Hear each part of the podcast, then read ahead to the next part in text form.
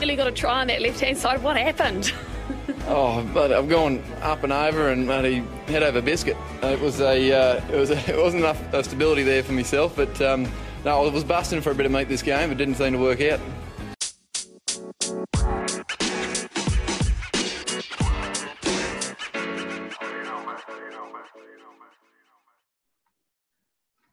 Hello, cheers, and welcome, welcome to the Scrum of the Earth podcast, the weekly show that brings you news, reviews, great interviews, and anything else we can find, frankly, all about the world of rugby. As you've no doubt noticed, this is not your regular weekly episode. It is, in fact, yet another bonus episode. And today, I'm just I'm pleased as punch to welcome back Scottish sensation and rugby prognosticator, friend of the pod, the amazing Rachel Law. Rach, how are you? I'm good, thank you. Thank you so much for having me back this week. I'm very, very excited to chat all things quarterfinals and look forward to the semis this weekend. So I know you you yourself actually took a bit of a knock recently. How are you coming along for that?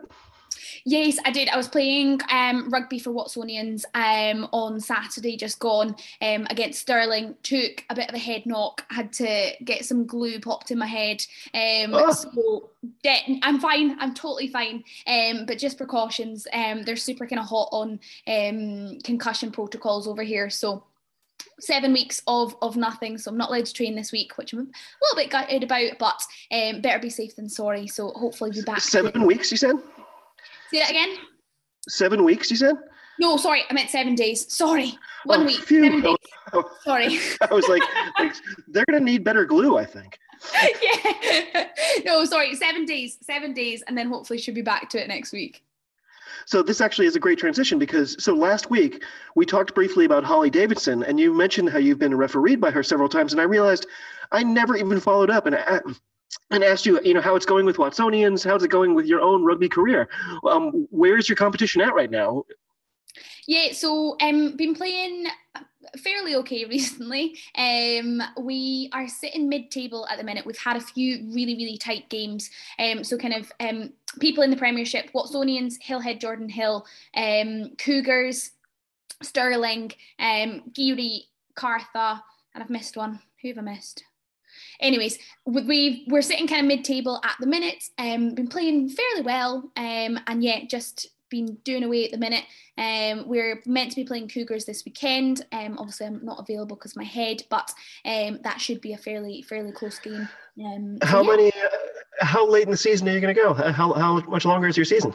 So we our season normally runs from kind of September time to normally about February, um, and then we have a cup competition so the league kind of runs from September to February, and then all the teams go into a cup competition, um, and there's kind of various levels of the cup, cup, shield, bowl, all the rest of that. Um, oh, all oh, wow. teams in, in, Scotland are involved in that, and then the the normally the um, cup final is played at Murrayfield, or was last year anyway. And um, we played against Hills in the final um, at Murrayfield last year. So yeah. wow, oh wow, February rugby that that could get rough out there.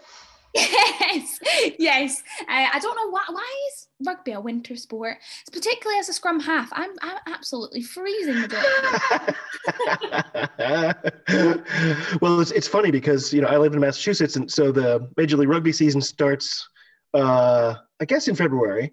But they just won't even schedule our home games because they know people just won't come. Like the pitch will be in terrible condition, and like so two years in a row now, we've had to wait, I think, five weeks to have a home game just because they don't want to risk having nobody show up and oh and or cancel it. And yeah, you know, because the Blizzard can just sneak up on you. And if this was the NFL, they'd be like, screw it, people are going to come anyway. But yeah. uh, you know, rugby's not in that position yet. No, sadly not. Sadly not. My word, that's incredible. Actually, it was funny too because last year they, they waited and waited and then they finally had one, and it snowed that day on opening day, of course. and of half course. the players are from places where it doesn't snow that much, and they were like, "What the? What is going on right now?" every time there was a stoppage of play, people are doing jumping jacks and like running drills just to try to keep warm. It was pretty awesome. Freezing. Definitely a, a base layer underneath the jersey one of those days. Oh, yes. It was Under Armour Day all over. So, of course, we're back here again to discuss the Rugby World Cup quarterfinals, which took place this past weekend. Um, same sort of question we started off with last week. How did you enjoy this latest round on a scale of one to 10? Yes, I absolutely loved it. I don't think there was many surprises. I think based on our predictions last week, everything mm-hmm. went fairly as we planned, but some absolutely sensational plays of rugby on show um, from all teams across the board. It was it was a really really fantastic weekend of rugby. So the, the games themselves, and I will in fact include our little prediction results with it. Um, of course, we started off with France versus Italy. My little prediction had been France 32, Italy 12. You had said France 27, Italy 3. The actual final score was 39 to 3, so I was off by 16 points total, and you were off by 12 total, but you nailed the. Uh, I'm sorry. Right, right, right. So we were both close, but you definitely beat me in that one. Um, Italy didn't manage to score until right before halftime, which, you know, it sounds like they should have been in big trouble, but the fact was France only had 10 points themselves at that point. You know, what were your impressions of the first half? Did you expect more scoring than we saw? So after 60 minutes, the game was France 13, Italy 3. And if to, to anybody who had been watching that game, it was tight as anything. France France, if they're going into the semi-finals um, against New Zealand this weekend, they have got to be better than they played in that first half. Errors left, right, and centre, handling errors were absolutely through the roof. They didn't seem to be supporting each other in attack. Italy, I think it was about 11 or 12 turnovers Italy won. Um, so France were just just weren't looking after their ball. They weren't yeah. doing what France normally do. And whether or not that was something to do with whether I've spoken a lot about it because I do love her. I think Sansus is amazing. Whether or not they were missing her spark, her leadership, and her control, and whether or mm. not kind of Bourdon and and um, at ten were, were just not quite clicking, but something was just not there for France. And if they want to go into this semi final against New Zealand and put on a good show, they cannot play like they did in the first sixty minutes against Italy there's no chance that France just didn't take it seriously, is there? Like in the, in Six Nations for Men, a lot of times teams are like, "Oh, it's Italy. Uh, let's throw out some kids. throw out the most experimental side we can think of." I don't think France was thinking that for a quarterfinal round in the World Cup. I, I don't think so. There was a few kind of um, say slightly younger players within that kind of squad of 23 but i still think that was a fairly strong um, squad that, that france put out. I don't think you can do that against someone like italy who can throw curveballs now and again the, the likes of Steffen and the likes of um, Rigoni, they're, they're 13, are fantastic players in, in open play. They're, they're fantastic. So I don't think you can underestimate, and I don't think you can go into a quarter final of a World Cup and, and put out a poor squad. So I think France, I don't, I don't know what it was, but something was just not clicking. They seemed to, nobody seemed to be on the same page. Um, and I don't think they put out a, a weak side. I think it was a fairly decent squad. So they're going to need to correct some of their wrongs going into um, this weekend's fixture against New Zealand. Well, as you say, um, so France eventually found their groove. They outscored the Italians 29 to nothing in the second half. Um, you know, what were some, some of your sort of highlights and takeaways from this opening match? Yeah, so after kind of 62, 63 minutes, they started to come into their own. Now, I'm not sure if that was because potentially we they, they put on a couple of substitutes. There was a few tired legs out there. Um, mm. But yeah, they started to come into their own. They were nailing their scrums again. They were nailing their uh, lineouts and, and, and the accuracy was there. The accuracy of pass that we hadn't seen in that first 60 minutes was suddenly there. Now, I'm not sure if it was anything to do with the weather. I think we'll potentially touch on the weather in the other games um, coming, coming up. But um, yeah, I, I don't know what suddenly started clicking for for France. But in the last 20, they, they found their groove, as you say. Um, the accuracy was there, the the the kind of clinicalness of their kind of last passes to score was there. So um, something something must have changed. They started an offload game, something that we hadn't seen um, them use in mm. the hmm. first half probably because they weren't even being able to get the first bits right so they weren't even getting the opportunities to, to kind of offload so something changed whether or not it was it was substitutes coming on. There was a, a yellow card um, and a, a penalty yep. try. So whether or not that kind of helped with their um, kind of finding their flow a bit of confidence i guess. Um, but yeah something definitely clicked in the last 20 for them. But they need to they need to bring that right out from the start um, against new zealand. People you know usually when teams are really even for the first 60 and then one team sort of you know just breaks out people always point and say, okay, that's fatigue. That's a fatigue factor showing up. I mean, is that po- it didn't look like that to me. Did I don't think the Italians looked like they were out of gas. Um, no. Did that have anything to do with it for you? Yeah, as you say, like I guess that's kind of the most common common. The last twenty is is, is when that fatigue comes in and when the the kind of tired bodies and you notice. I think there was maybe a certain element of that, but I think I think Italy played well throughout. I think France played played pretty poorly in that first 60 minutes and then started to up their game. And I, I mm. don't think there was anything in, in terms of, of, of Italy's defence that they did any different um, in, in kind of that last 20. There was tired bodies out there that the pitch looked kind of fairly heavy and um, Italy have, have played some fairly France have had some runaway games in their kind of pool stages. Italy's have been kind of more um, more competitive, so to speak. So whether or not there was an element of, of carrying a few injuries um, and, and, people kind of a bit fatigued could have played a part in that. But yeah, France seemed to find find um, a kind of fifth gear and and did press on and, and scored some quite frankly lovely tries, stuff mm. that we should have seen from them throughout the whole 80 minutes. Well, I would strongly urge them to not take three quarters to warm up this weekend. I think that might not be uh, the most effective gameplay can, can bring uh, bring in this time. No, definitely not. And that and against coming up against New Zealand, that you need to be switched off on from that kind of first whistle. So um, there was lots of lots of work ons for France to think about um, heading into the Black Ferns, and they'll be fully aware of that as well. They'll they'll know that um, that game against Italy was was not good enough and, and, and not going to book them a place in, in the final. So hopefully they'll be working hard this week, um, and we'll see something good this weekend. Well, speaking of New Zealand, they were, of course, up next against Wales. Um, I had predicted New Zealand 44, Wales 10. You had said New Zealand 52, Wales 8. Um, the actual score ended up being 55 to 3. Um, once again, you were much closer. Uh, only if you look at both scores, you were only eight points off. You're, you're good at this. I didn't know you were such a, an accomplished prognosticator very much a guess game very much a guess game to be honest with you like we knew we knew that the black ferns were going to be good we knew that wales were were struggled a lot against them in the pool stages and, and again had had some fairly tough games going going into this quarter final against Scotland and against Australia in the pool stages. So tired bodies out there probably was one of those ones. And the black ferns they are something else. They are absolutely unbelievable. So um, we knew it was going to be a, a, a, high scoring game and, and that wales probably weren't going to be, be coming away with much. But yeah 55 points to three um, that ended. And to be honest with you i think it could have been it probably should have been a bit more than that as well. There was a mm. few handling errors again that, that creeped into the Black Ferns um, games, things where you had a clear run in and, and, and, it was just the last pass that didn't quite stick. So, um, no, we knew that was going to be a, a, good game. Well, Wales were a lot quicker than Italy were to get on the board. Uh, and when they did, that kick actually made it a mere seven to three. Um, but unfortunately for them, that was just after like 15 minutes. And from that point on, it was just all Black Ferns. Um, New Zealand outscored them 48 to zip the rest of the way.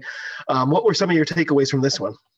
Do you know what? I actually thought Wales played some passages of nice rugby in that first half. There was a, a beautiful um, move off, off a line out where um, line out came off the, the, the right hand side, ball off the top to, to Keira Bevan, went to their um, 10 um, Snowsill, and she launched it back to the 15 coming round with their, their winger coming round. And I think it actually caught the, the Black Ferns off, off guard a bit. If the pass mm. had been slightly more in, in front of, um, I think, who was it? Uh, Jazz Joyce, um, if the pass had been slightly slightly more in front of her, I think she would have ha- kind of made a bit more ground. But there was elements of, of Wales's game that were really really good.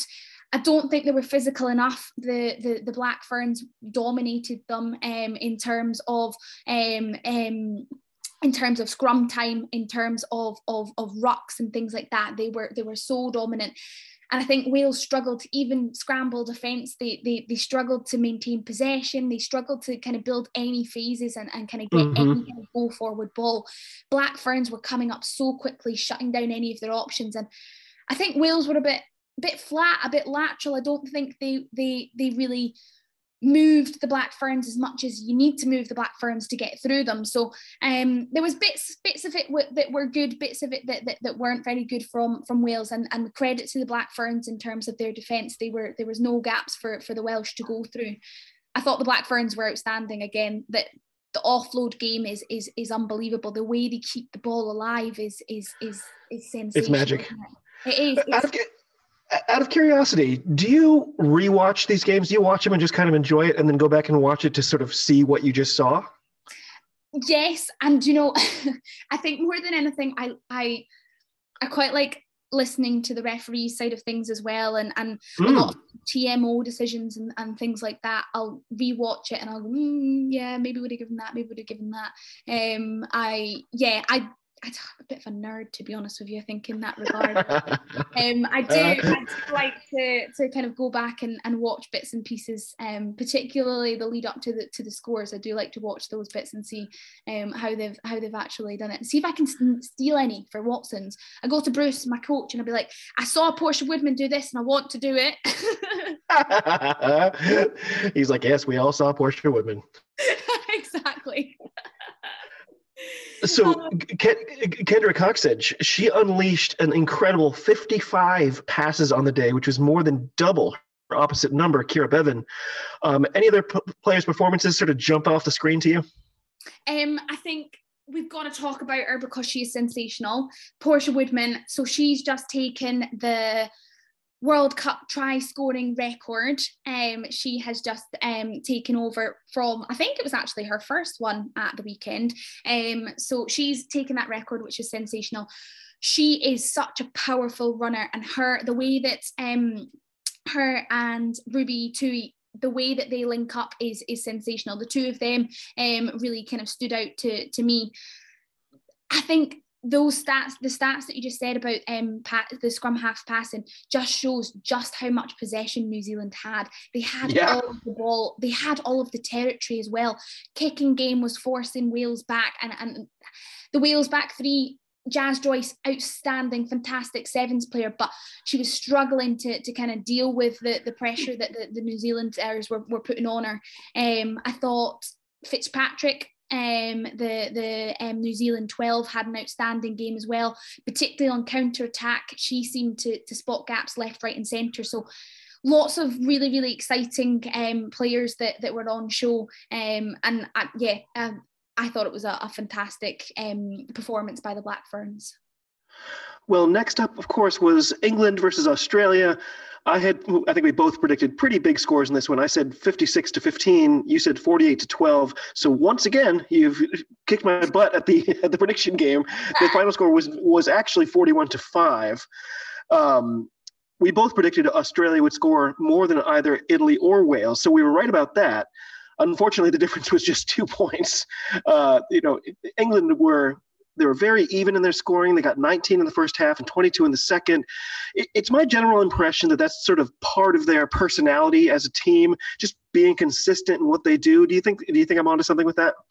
Yeah, massively. How they go through the motions, their lineouts, their set piece is extraordinary. It is so good and it always seems to stick. The timing, they must practice that and practice that and practice that. And I guess being being a professional squad, that that's all you do, I guess. You, you go to work mm. and you practice your lineouts and practice your scrums and, and practice your kind of set piece. So yeah, I think it was it was we have to talk about the weather in this game because yep was it swimming or was it rugby? Um,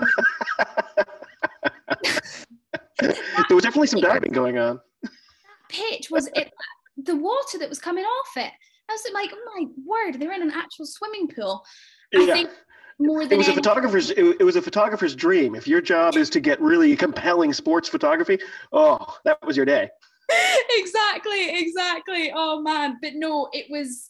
Yeah, I think England's set piece is what won it for them. We know they're fantastic. They've got a good scrum. Um, they've they've got their forwards kind of ruled the ruled the show. To be honest with you, lineouts, scrums were, were top notch. Um, they're they're kind of picking goals at the base of the ruck. Um, on on, on the kind of um, Australian five meter line are outstanding. Um, they always always always managed to to make ground. So I thought Australia too many handling errors. It was a wet day, but they yeah. just could not hold on tight to the ball. They just, I don't know, I, I don't know what was happening. They just couldn't seem to string any kind of phases together because they just kept dropping it. is there such a thing as getting good at playing in weather like that? Like it it seems like it would be an equal disadvantage for everybody. Is it possible that like if you're from a rainier nation than another nation, like do you actually get better at it or is it just as slippery for everybody? No, I I think you're onto something there. I think I would say Scotland it probably rains quite a lot, so we're not bad at playing um, in in kind of wet conditions like that. I think that that, that would have benefited the the English, and I think more than anything, Australia they've got a strong pack, but where they're good is, is probably out wide with their their wingers.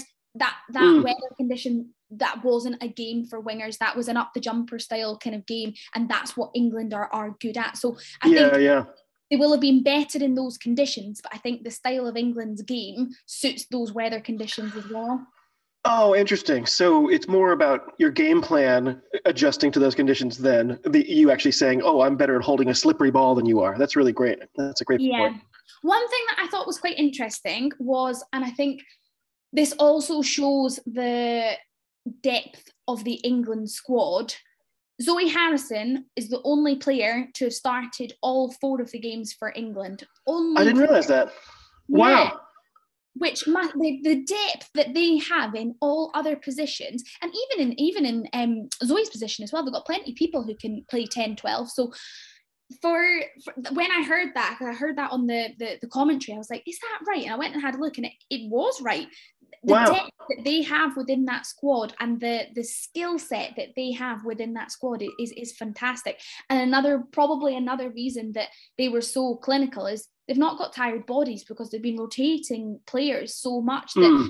That th- those players have had okay over the course of the last four games they've had 80 minutes over the course of the last four games you've had 60 minutes you've had 74 minutes and all the rest of that so mm. I think game management is been particularly good from the English management coaches and, and management team. Um, and I guess that's why they looked so so clinical and so fresh as well. It does feel like at this level in particular, squad depth is pretty much the biggest weapon you've got with you. Like I think even in the the 2019 Men's World Cup, like South Africa had their whole system of bringing people on after 45 or 50 minutes, and they just there was just never tired people out there against you, and like obviously it won him the whole thing. So yeah, and I think lots of lots of teams put the gas pedal on in that last 60 minutes when you've got tired bodies in, in front of you if you've got england who haven't got a single tired body on there that's that's going to be a real tough challenge and that's something that Canada are going to need to put the gas pedal on straight away um, and make sure they maintain that because there's not going to be any tired English bodies out there. They're going to be fairly, fairly fresh. So Marlie Packer's hat trick got her player of the match, but my favorite stat from this one had to be the possession over the, the final 10 minutes, which was literally 100% England. Italy just couldn't even get a sniff for a full 10 minutes, which is which is mind-boggling when you think about it, right? Mad, honestly mad. I think Australia's they as I said, first half nothing could stick. They couldn't they couldn't maintain possession at, at, all. I thought they they just looked flat. I don't think they had any energy about them they were getting quick ball, but they weren't getting over the gain line, so they weren't able to to kind of do anything because their their carries weren't strong enough. The English defense was right up on, on, on top of them. Um, they they struggled with kind of line out defense. They struggled with their scrum. It was just they were not having a, a good day. Unfortunately, I think um, Grace Kemp she had pretty good game for um, mm. Australia, um, their their five. She was was getting up and attempting to spoil ball in the line out for for um, England, um, and I thought their nine. Uh, Morgan, she had a pretty good game in particularly slippy conditions. Um, she was was kind of still delivering quick ball. Um, I don't think um, Australia 10, who I spoke about last week.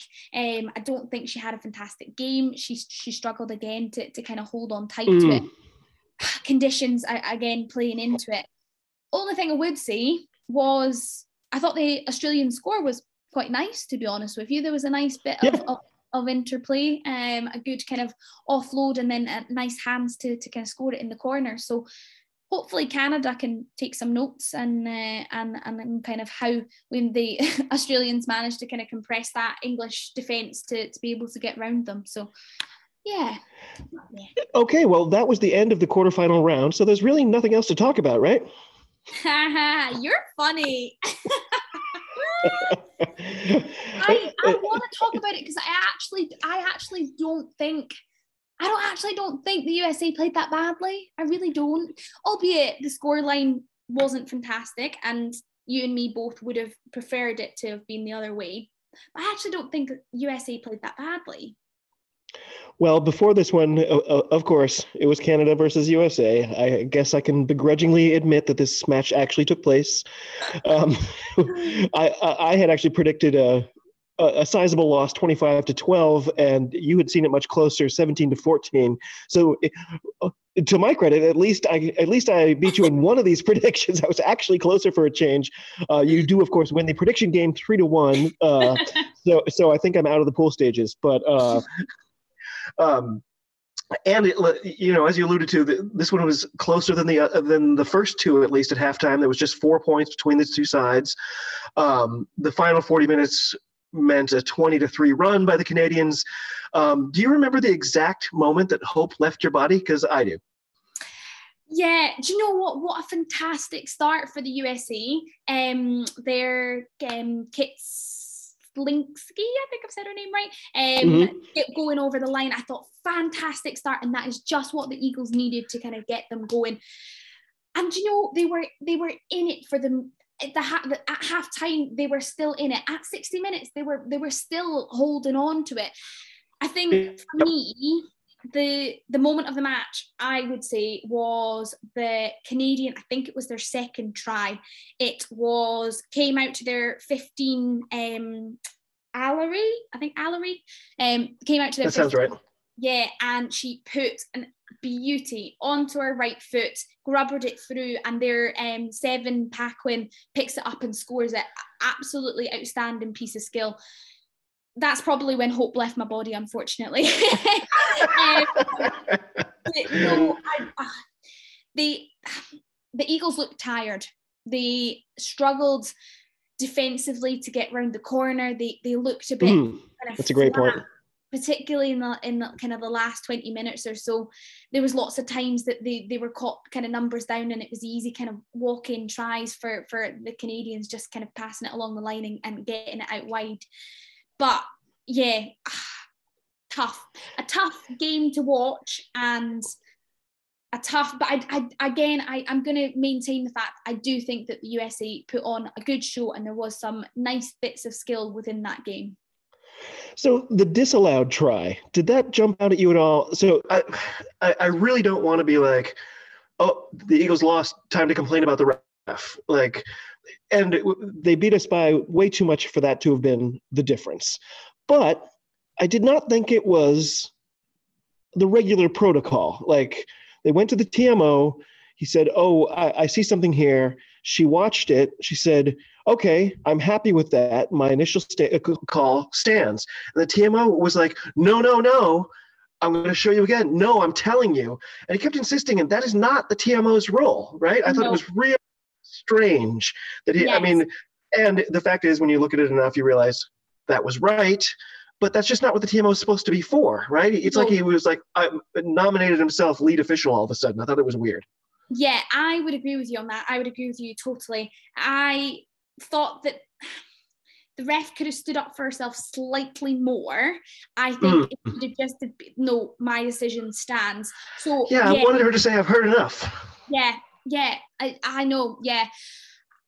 As you say, it wasn't going to change the game, but right. uh, in the grand scheme of things, yeah, I that's not what the TMO is for. The TMO. I feel like Hollie. I feel like Hollie would have been like, "I've heard enough. Why are you still talking to me?" Yeah, exactly, exactly. She would have been. She would have been. Um. So yeah, I think.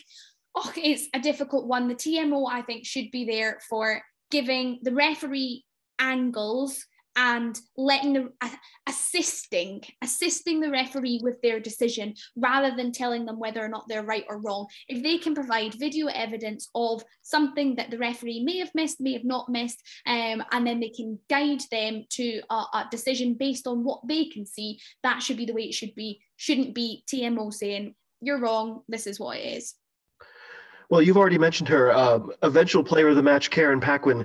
She scares the bejesus out of me. Oh. the look in her eye, I'm like, uh, I'll just look the other way, please. Uh, please don't hurt me. Um, who, who, was another player or two for you that caught your eye? She, how does she get? She's literally everywhere on the park. From yeah. being in. At one point, I, I was like, I'm not sure what position she plays because she's playing three of them. exactly. She loves she loves standing in those outside channels. She loves having the opportunity to to run short lines to draw in defenders on those outside channels. So um for me she she she played really really well. It, as i mentioned just before the Alarie um kick through and she'd done so so well been a, a kind of a, a, two on two that she'd almost made into a, a two on one um, with with her kind of footwork, and she's such a threat that she draws defenders into her as well. Yeah, solid, solid in defence, fantastic over ball. So um, yeah, she's definitely a, a standout player for me. I also thought that um, uh, the uh, Canadian kicker um, De Goede. Hmm. Yes, imagine a, a, number eight that kicks. I think it's brilliant. I think it's. So I good. love that. I love that. So good, and what a kicker she is as well, nailing them from the touchline. She's she's fantastic. Um, she's got a pretty good um percentage kicking rate. I wonder if she grew up playing a different position and just got used to it, and she's like, "Sure, I'll keep doing that now." Yeah, there's got to be a story. There's got to be a story behind that. Yeah, and it would be good to find that out. It would be good to to, to find out whether or not she was a, a ten at kind of coming through minis and things, and uh, and then clearly got too big to play 10 or, or far too good to play good to play 10 and became a number eight so um yeah it would be interesting to know kind of where she she played um her um kind of mini rugby and, and as she came up through um the ranks because she's got a fantastic boot on her she stood out for me and then in terms of in terms of USA, I thought Zackary played well. I thought um, Kelter, your number 12, um, she had a good game. She's so oh, Kelter the belter. She was awesome she's so good, isn't she? She's she's such a strong ball carrier, and like like um Paquin, she just draws defenders to her. She's just because she's such a threat, she creates space for other people just by running decoy lines. So yeah, yeah. When, when think, she got yellow carded, when she got yellow carded, a lot of steam came came out of our engine. I think. Yes, I think it did. She was um she strikes me as as a um a very not I don't think emotional is the right word to say, but a very um I'm going I'm going to go for emotion driven player. I feel like hmm. she's mm. she's very when things are going well, she's very much a hype person. When things are going not well, she she you can kind of see the steam coming out of her ears. She's yeah, a passionate, she, probably passionate. She, she tossed out at least one stink stink eye during this one for sure. very much so, very much so. Um, but yeah, those those kind of four stood, stood out for me. Um, you've you've got to mention that um, the Canadian prop um, Tuttosi, she's she's been outstanding. She was quieter in that um, USA game. Whether or not um, I'm trying to think how long she played, I don't actually know. I don't think she was on for a huge amount of time. Whether or not they're resting her going into to England, I wonder. Um, mm. But she was she's been kind of outstanding um, the rest of the tournament, so she'll probably be uh, one to watch in, in the in the game against England. Only well, kind of sorry. Oh, sorry, sorry go ahead. I was going to say only other thing that I would say about mm. the game that, that's going to be interesting going into to next week or this week coming, should I say? I think Canada set piece was really really good. Canadian discipline. They they struggled a bit with with their discipline. I think um, they conceded. I think just in the first half they conceded nine penalties. So against the team that they're going to come up against, like England, who have got fantastic kickers, kickers from hand, Scarratt, Harrison, um, and and Rowland. They're they're going to punish them in, in in that regard. So mm. something that Canada will need to, to kind of stay on top of is their discipline, particularly in their own 22. They can't be given away penalty after penalty because they will be punished by um, England in, in, in that sense. So yeah. Well, as as you've alluded to, uh, that that leaves us with just the four teams. The semifinals are set to kick off in about 31 hours as we record this. Um, Canada will get us started against England, followed by an absolute cracker, New Zealand versus France. Um, I've noticed that they're updating the world rankings as this tournament's progressed. So these four nations are now ranked as the top four in the world. Canada have moved up and are now ahead of France. Um, do you think these rankings are accurate? Do you even care about those things? That is very interesting. And you know what, David? I did not I did not know that. Um I was a little surprised. Oh, okay, interesting. We've said throughout this this whole tournament, Canada have been such dark horses and in, in terms of of kind of coming out of, of the woodwork and nobody really knowing because we've never really seen them but we yeah. haven't seen them for a long period of time on an international stage it's been so difficult to, to kind of know what they're going to throw out there albeit a lot of their players do play in kind of the, the, the, Premiership in England, so we get to see them, but we've not seen kind of the Canada team as it is kind of playing together. So very, very interesting that they've leapfrogged over um, um France. I think that France are going to have to put in a hell of a performance if they're going to beat the Black Ferns. Um, mm. And I mm. think Canada are going to have to put a hell of a performance in if they're going to beat England. So it could be interesting as to how the world's rankings stand at the end of, of, of the weekend and, and, and into next week. So um, I do, that's very interesting though. And Canada as well. Uh, they're what they're the they're the last amateur team standing. You're going them versus the, the, the, professionals, the big dogs. So fantastic that they're kind of sitting above France in, in those world rankings. So, in fact, that was one of my next questions. Um, if Canada somehow do pull off an upset based on what we've been talking about, would that actually be bad for the sport in a way? Do you know, my parents are both English, so they'll hate me for saying this, but I think it would be brilliant. I honestly think it would. Sorry, mum, dad. um, no, I now know um, that your mom will listen to this too, so you're really hanging yourself out there. I know the pair of them do, so they will know. They will know.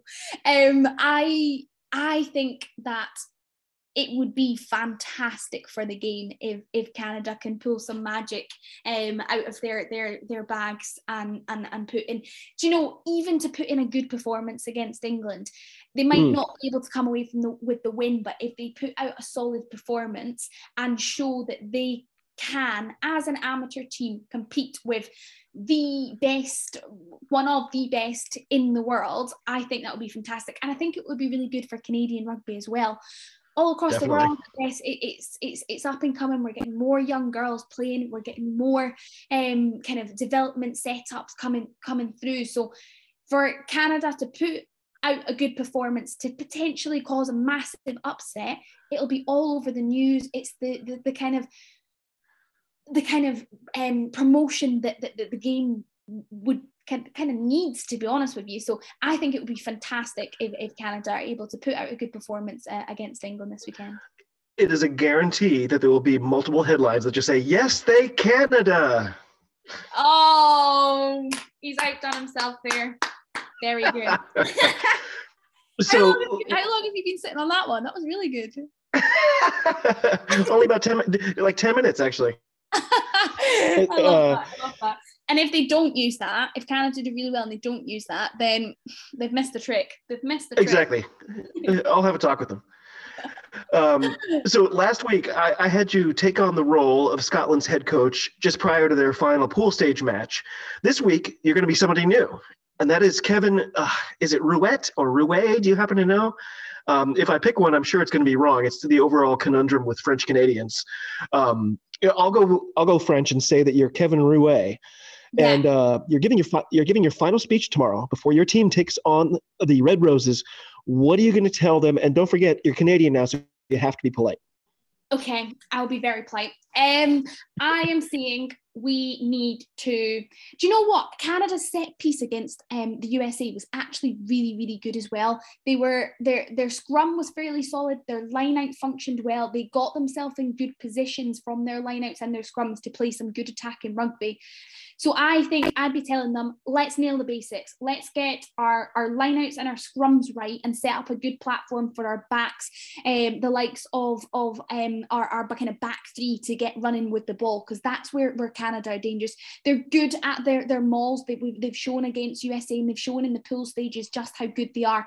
That's going to be a head to head against England because we know how good mm. England are line out defence and with their, their maul attack. So that's going to be a big front up. The Canadians are going to need to, to, to um, front up kind of physicality wise in, in that regard. Um, so that's where I would be focusing. I would be focusing on nailing set piece, um, nailing maul defence, um, and then setting up a fantastic platform for, for the back three to, to kind of be unleashed. So we're going to save our, you know, specific predictions for the very end, but in a more general sense, you know, what are you expecting to see out of this game? What are you anticipating you're going to be watching? I would like to see. I think the the Canadian England game is going to be a game of. It's going to be a forward heavy game. I think. I think England have got some fantastic backs, but against um, Australia, it was a it was a forwards heavy game. And to be honest with you I don't think some of the backs had a fantastic game. They were struggling to to, to catch the ball. Um so I think that, that their forwards were, were really where they, they they performed. So I think we're going to see a fairly forwards heavy game. Stick it up the jumper keeping it tight. Um again depends on what the weather's doing. If the weather's gorgeous then we might see a bit more flowing rugby from from the the, the red roses. Um, I was just going to say heard a weather report? I don't know anything about that. I, I, I always forget to check ahead of time let let shall shall we have a super quick look and yes. see? Real time weather prediction. BBC weather. And um, we are for Saturday. Oh, it looks good. Oh, yay. It's going to be slightly cloudy, but it's going to be warm and it's get so sunny intervals and a fresh breeze. So that should be good for some kind of running rugby from from both teams. I think. I think we'll see the forwards doing their job, setting up a good platform. But I think I think some of the tries are going to come from from out wide. Um, hopefully Scarratt will get kind of her hands on the ball a bit more because we didn't really notice her again in in the Australian game. And whether no. the weather again that that that kind of made it a forwards heavy game, but I didn't really notice her at all. Um, so hopefully we'll get some more kind of um, running rugby being played this weekend. So in the other match, I mean, the Black Ferns seem to be getting better each round, frighteningly so.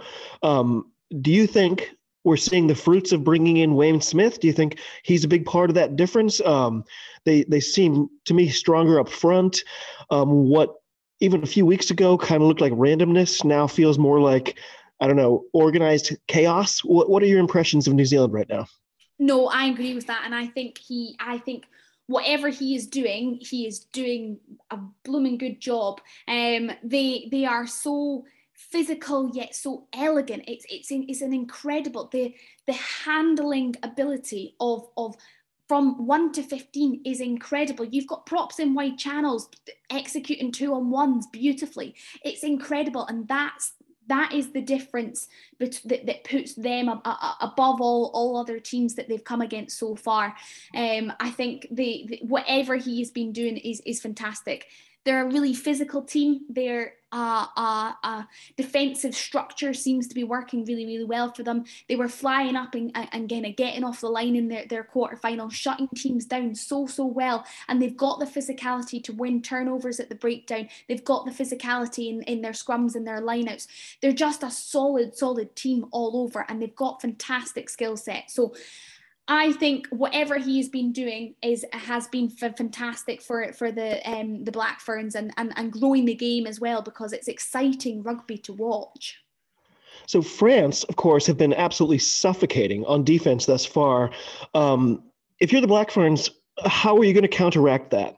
Um, will the French manage to keep the score low yet again? And if they do, do they have a legit shot?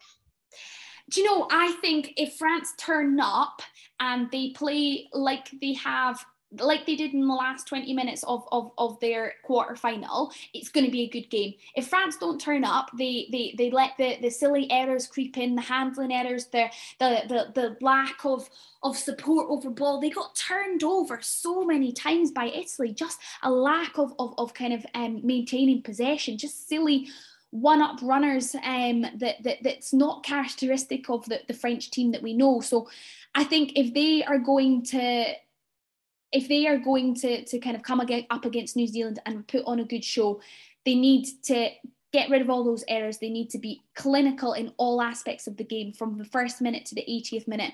They need to get the likes of um, Boulard and, and, and Grisez the ball early and in space. That is where they are most dangerous. And I think the French team, what I've been most impressed with them over the course of, of this um, World Cup is their um, counter attack.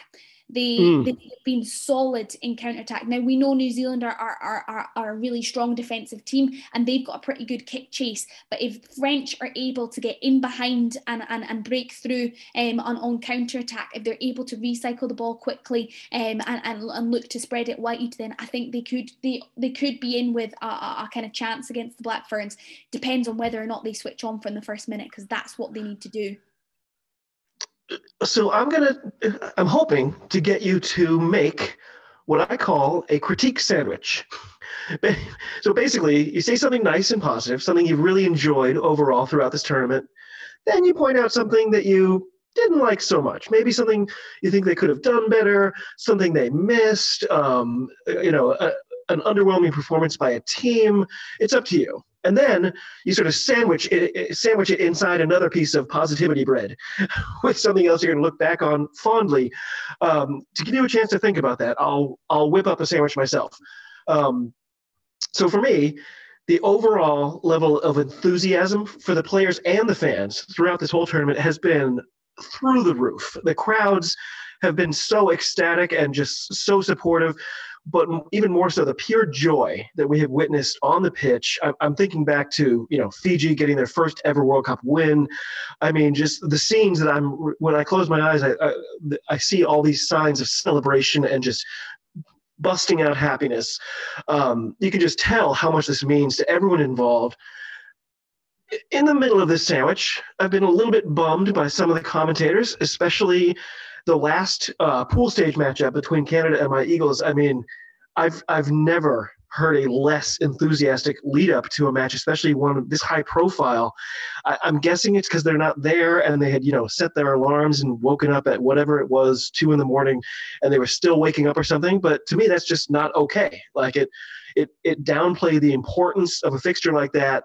And it made the evening feel unspectacular when it should have been just, you know, something you would remember forever. So for my final piece of positivity bread, I'm just going to say Ruby Tui. I don't think there's ever been a player who so quickly and thoroughly just won me over. She's not just like a, a, a world level top class player. She makes me feel like she's a friend of mine. Um, you know, every now and then you come across a person who just has that magical quality about them and you, you can't quite describe it. She's got that bursting out in all directions. So incredible. Um, Okay, that's my little sandwich. Rach, what are you going to come up with for your critique sandwich? And I think, by the way, we'd all like some chips and a pickle with that. uh, no, I could not agree more about Ruby Tui. She's just, she's just so exciting, isn't she? And she just, I don't know what it is about her that you just whenever she gets on hands on ball she always does something magical with it. So no totally agree with you there. I am going to have to agree with you in terms of the atmosphere that the the, the new zealanders have created. That's going to be my positive one to start with because i think where they played the games the the the kind of atmosphere at the grounds, the the welcomingness, kind of having a bit of insider from from my sister and and the rest of the Scotland team, the welcomeness of the the New Zealanders, um, and allowing the, the Scottish girls to experience the culture. I think the culture of the World Cup has has been fantastic. Everybody that I've seen, all the players that I've seen that I follow on Instagram and all the rest of that, look like they're having a fantastic time. They, the whole place just looks fantastic. Um, so that has to be my, my positive um, start. My negative, oh goodness me. I would have to say, do you know what? I'm going to say the English back line in the last game against Australia Ooh. really disappointed me. I know, oh. I know it was a wet day, but some of them just, they just couldn't seem to catch a cold. I just, there was just huh. too many handling errors for me. And I, I, England are known as being a, a very decent squad from one to 15. But for me, against Australia, I think it was a very forwards heavy game. And I don't think the backs did enough to prove to me that they should deserve to win the World Cup. So that's going to well, be. Well, it, it, it doesn't rain very much in England, so it must have been very strange for them. no, I know they should be used to that, and, and I wanted something a bit more exciting from from their back line, and I just didn't get it. And I was a bit I was a bit disappointed at that. So um, that's going to be my, my negative. Um, and what is my positive? My positive is Canada being the last amateur team in this competition and still having put out numerous good performances, have scored some sensational tries. Um, that is my positive because go Canada. I hope they can do it for all the, the kind of amateur teams. I hope we can get some some really good passages of play over the weekend, some fantastic highlights, get the coverage out there and, and hopefully kind of spark something um, good over that side of the world. It's funny. So before we started, I mentioned how um, my partner has decided that she wants to watch this tournament with me, which is so great. And so last Saturday, we had gone to see a play in Boston. We get home, it's for us very late, and she's like, "Is there any more of that World Cup on?" And I'm like, "Oh yes, uh, USA versus Canada starts in 15 minutes." And she's like, "We're in." And I swear, it's it's after midnight, and we're both both out of our seats, going, "No, Canada." oh, I love it. I love it. So good. It Look. That, that's that is the power of the, the coverage that is the power of of getting women's rugby onto to, to this to the TVs around the world. It is an exciting game to watch. It is it is some of the best rugby that, that we have ever ever seen come out the women's game and it's so so exciting and so encouraging to see new fans getting picked up left right and centre and long may it continue so it's just about our prediction time. But before we do that, I have a final question for you. I'm hoping to get your, your honest take on this one. So people love talking about an event like this representing you know a chance for little girls at home to see something new something inspiring something that makes them go wow i love this i didn't know this was possible this is what i want to do this is something i want to become is that real or is it just hyperbole? Do you believe, you know, a new generation is potentially being inspired as we speak? Totally, 100%. You cannot be it if you can't see it. That's yep. that's one of those those phrases that has come out more and more over the, the past couple of months and, and past couple of weeks, particularly surrounding this this World Cup.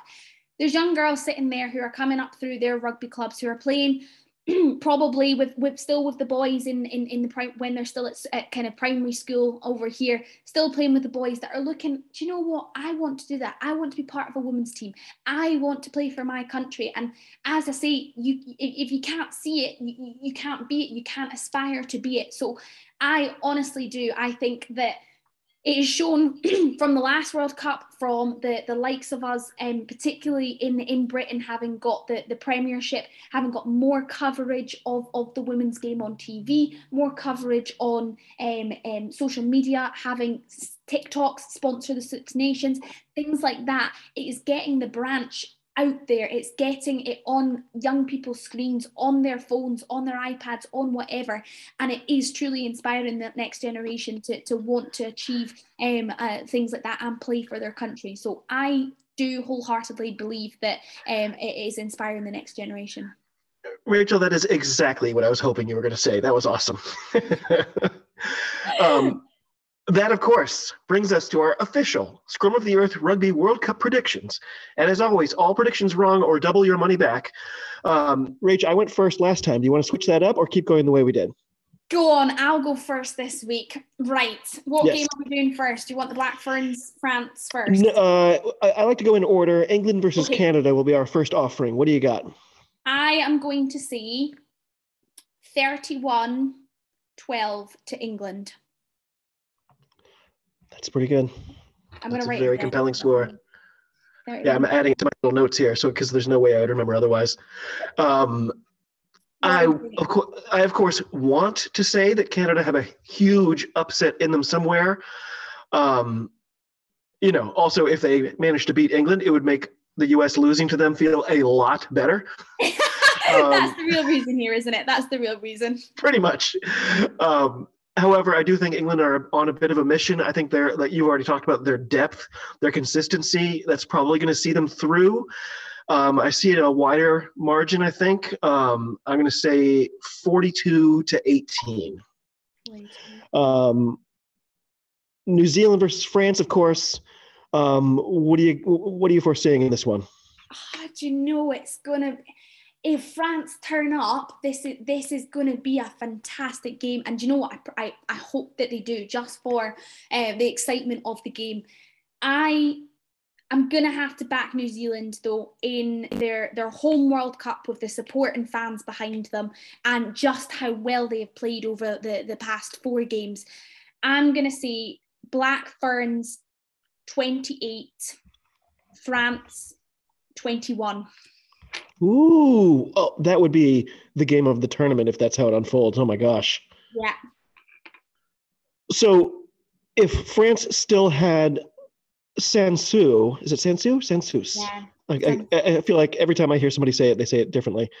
um, if they still had her, though, this mountain would be a lot less steep. But for me, I think the Black Ferns just keep getting better on like a daily basis. Um, and they were probably a better team to begin with. And so here's where I sound like a lunatic, though. Um, and I know this is quasi mystical nonsense, but I think the closer they get to the final, the more their home field advantage kind of kicks in. I think the sort of power of the Aotearoa is building up to a crescendo that's going to end up overwhelming the French this time around, at least.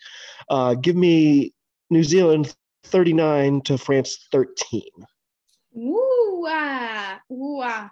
Yeah, I do think that I do think the home advantage. It's like having an extra player, isn't it? When you've got mm. like cheering from you. And boy, did the New Zealanders know how to to to to create an atmosphere. So yeah, I think it's gonna be it's gonna be something. Oh, and they and they won't be playing against an All Blacks game at that time either. This is also true. Conveniently. Oh my word! I know that was uh, last week's palaver, wasn't it? But Ugh.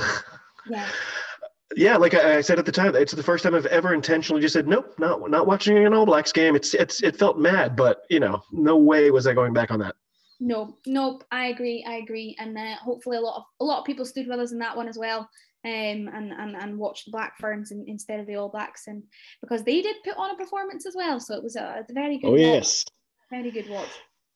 Rachel, this was part two of our four-parter. I'm so happy that you're doing with, uh, this with us. Um, thank you again for sharing your time, your wisdom with us here on the Scrum of the Earth. Uh, we'll see you again next week to see what, if anything, we got right here today. Uh, until then, you know, have a lovely weekend. Enjoy the amazing rugby. Please take care of your head. Please take care of yourself. Um, anything else you need to leave us with before we go? No, I am just excited. So make sure you set your alarms um, and get up because they're going to be two cracking games. Yeah. Oh my gosh. Okay, Rach, have a lovely weekend. I hope everything goes great. I hope your head's all better very, very soon. And I can't wait to see you next week. Thank you so much for having me once again. And I look forward to speaking to you next week.